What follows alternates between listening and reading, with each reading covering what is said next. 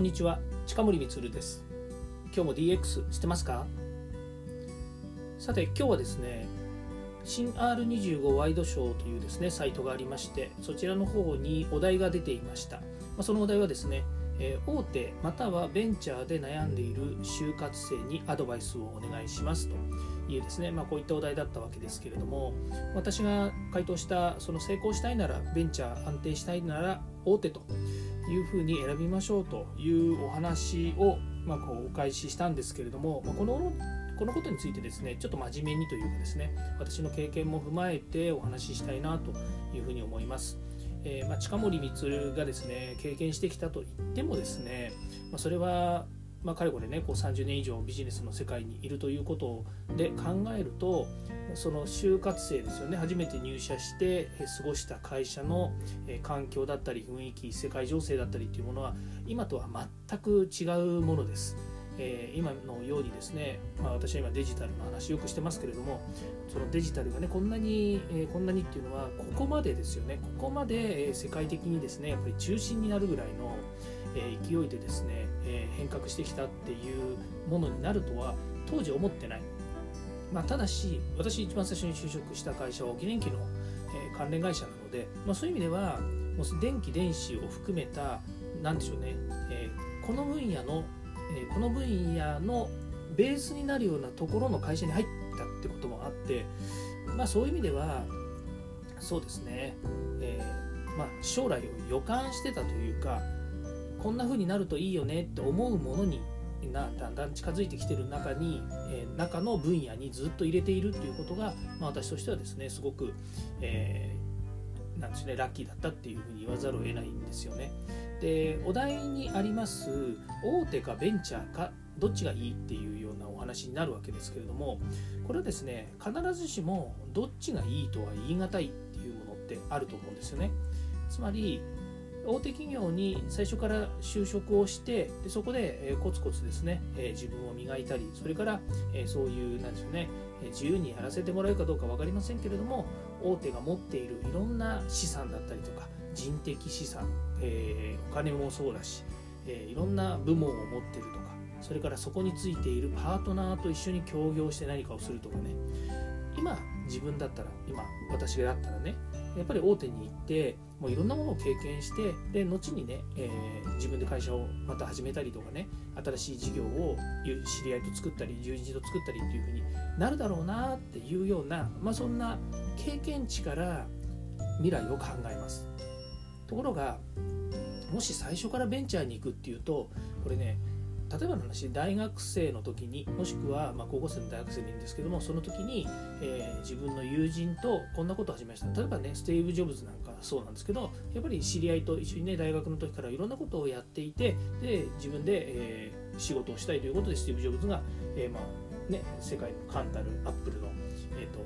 ね仕事をしている仕事というかねデバイス作ったりとかそういう製品作ったりとかっていうふうになりましたよね。でもそういうようにスタートアップの時にやっぱり自分がねこう何かをしたいとか、えー、こうありたいっていうことこういったものがあるのであればベンチャー企業になってもいいベンチャーを始めてもいいのかなもしくはベンチャーに就職して、えー、なんでしょうね活躍する道を選んでもいいのかなと思うんです。つまりやりがいがあるこういうことをやりたいんだやりたいことっていっぱいありますよね人それぞれ。ま、スポーツの世界もそうなんですけどもね道は一つじゃない。例えば柔道やりたいっていう人もいれば水泳やりたいっていう人もいればね、えー、趣味で始めたスノーボードだけれどもあのやっぱりオリンピック目指したいとかねそういったことがあるようにですね自分がやりたいことっていうのに対して、えー、例えば、えー、まあ何て言うんですかねその遊びだとか、え、ね、え、自分の周りの環境もそうだし人の応援もそうだし責任もそうだしそういったものもでね全部ひっくるめてやりたいことにもう邁進していくというようなこと。こういうことがあるんだったらどのみちそっちに行くっていうことをね予感予見していればですね早いうちからやりたいことやっちゃってもいいのかなというふうに思うんですね。でもそうじゃなくておおよそその就活生っていうのは自分が将来何したらいいのかわからないとかそれから今自分が何者かがわからない。とかねそれからあとは自分が今手に職があるわけじゃないのに何かできるわけではないって思ってる人たちって結構多いと思うんですよ。うん、でそうなった時にねじゃあベンチャー行きますかっていうとまあしょうがないベンチャー行くかみたいな話ではなくやっぱりそこはベンチャーってやりたいことがあるからそこのベンチャーに行くんであって最初からよくわからないけどまずベンチャーに飛び込んでみようって言ったところで入った会社続かないと思うんですよね。うん、でなぜそれを言うのかっていうとねこれはもう本当に今度私の経験談というか僕の何て言うのねえっと偏った考え方かもしれないんですけれどもやっぱりね私がその電機のグループに入ってえー、今節丁寧に育てていただいた。もちろん今節丁寧にっていうのは語弊があります。結果的にそこの会社にいてよかったなそこの会社に13年いてであの転職したんですけれどもその会社に13年いてよかったなって思える、え過ごし方をさせてもらったんですよ。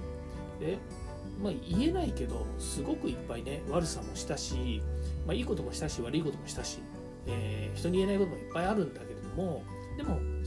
こと会社っていうことで言えばその会社本当にね親身になって、えー、なんでしょうね家族のように人と接してくれてで、えー、まあそのね教育の制度も教育の制度っつったらいいのかな、あ、の時で言ったら、まあ、それそういうことをそういうふうにすること自体が会社の風土だったっていうふうに思えるんですよね。ですごく、えー、自由に、えー、いろんなことをさせてもらいました。